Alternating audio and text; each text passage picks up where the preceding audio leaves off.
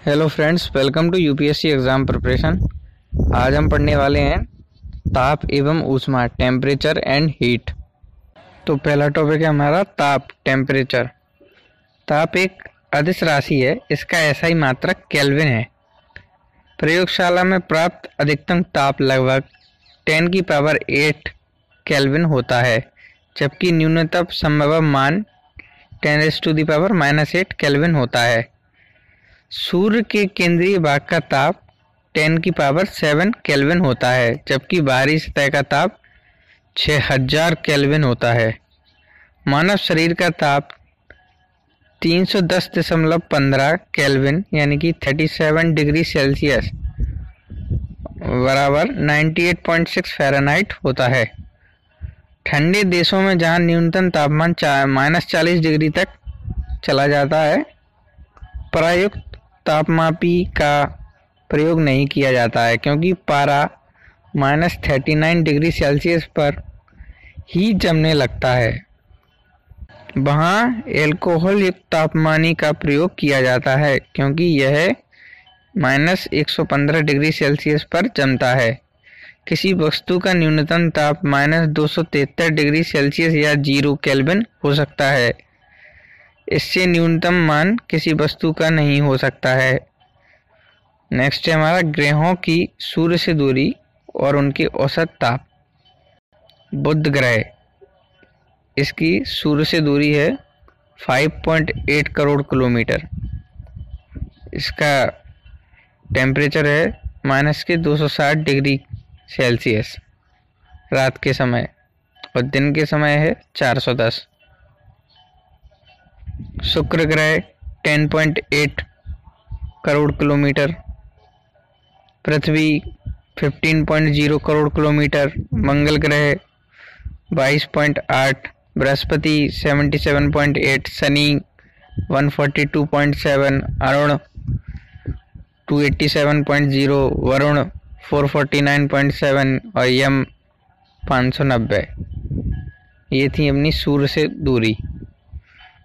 Next topic है हमारा heat यानी कि ऊष्मा। ऊष्मा किसे कहते हैं? हीट किसे कहते हैं? ऊष्मा ऊर्जा का ही एक रूप है, जिसके कारण गर्मी या ठंड का अनुभव होता है।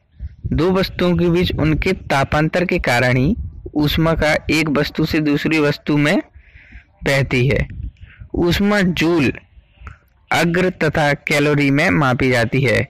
ऊष्मा का परिमाण मापने वाले उपकरण कैलोरीमीटर कहते हैं।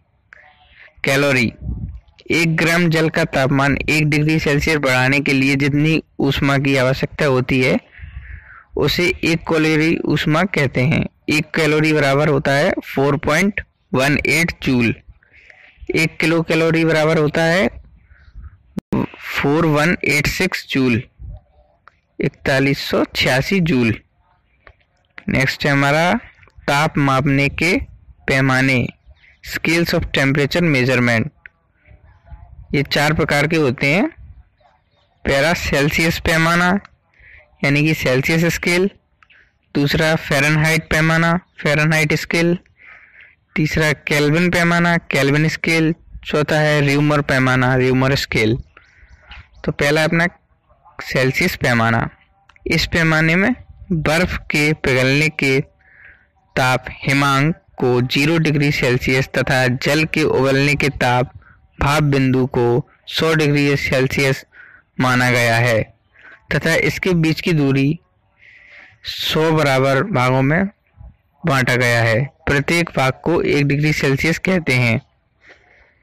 नेक्स्ट है फ़ारेनहाइट पैमाना। फ़ारेनहाइट स्केल इनमें हिमांक को 32 डिग्री फ़ारेनहाइट तथा भाप बिंदु को 212 डिग्री फ़ारेनहाइट पर अंकित किया जाता है। डॉक्टरी थर्मामीटर फ़ारेनहाइट पैमाने का उपयोग किया जाता है। तीसरा है केल्विन स्केल इसमें हिमांक दो सौ तिहत्तर डिग्री केल्विन तथा भाप बिंदु को तीन केल्विन पर अंकित किया जाता है। इस पैमाने पर ज़ीरो केल्विन का पर शून्य, यानी एब्सोल्यूट ज़ीरो कहते हैं। परम शून्य एब्सोल्यूट ज़ीरो कहते हैं। तथा यह सिद्धांतिक माना जाता है। चौथा है अपना र्यूमर पैमाना र्यूमर स्केल इसमें हिमांक को ज़ीरो डिग्री सेल्सियस तथा भाप बिंदु को 80 डिग्री सेल्सियस पर अंकित किया जाता है। नेक्स्ट टॉपिक है हमारा तापमापी, यानी थर्मोमीटर यह ऐसा उपकरण है जो किसी वस्तु का तापक्रम को मापता है। तापमान के लिए पदार्थ के किसी ऐसे गुण का प्रयोग किया जाता है जो ताप पर निर्भर करता है।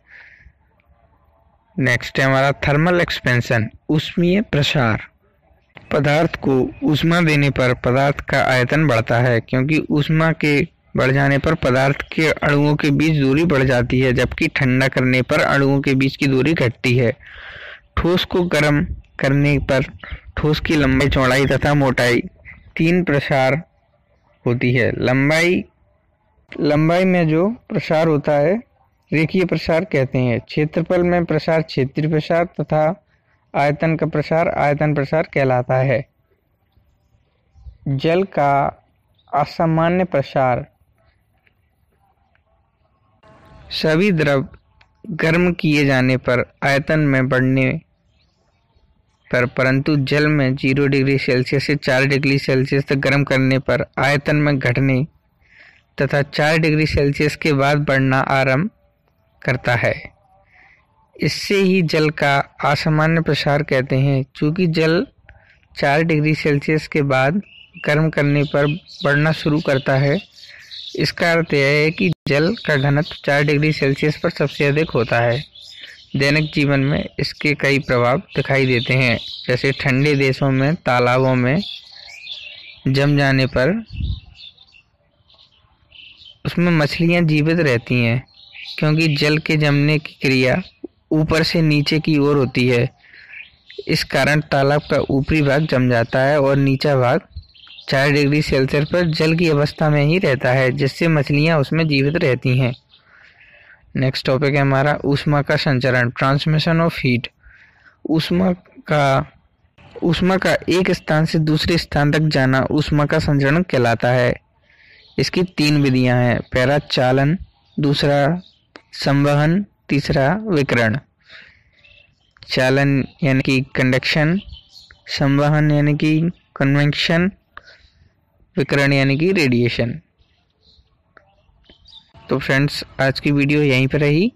कल हम पढ़ेंगे ट्रांसमिशन ऑफ़ हीट उष्मा का संचरण। तो लाइक कीजिए सब्सक्राइब कीजिए, चैनल पर बने रहिए और सारी वीडियो एक बार और देख लेना रिपीट करके देख लेना और सब्सक्राइब करके जाना। थैंक यू जय हिंद।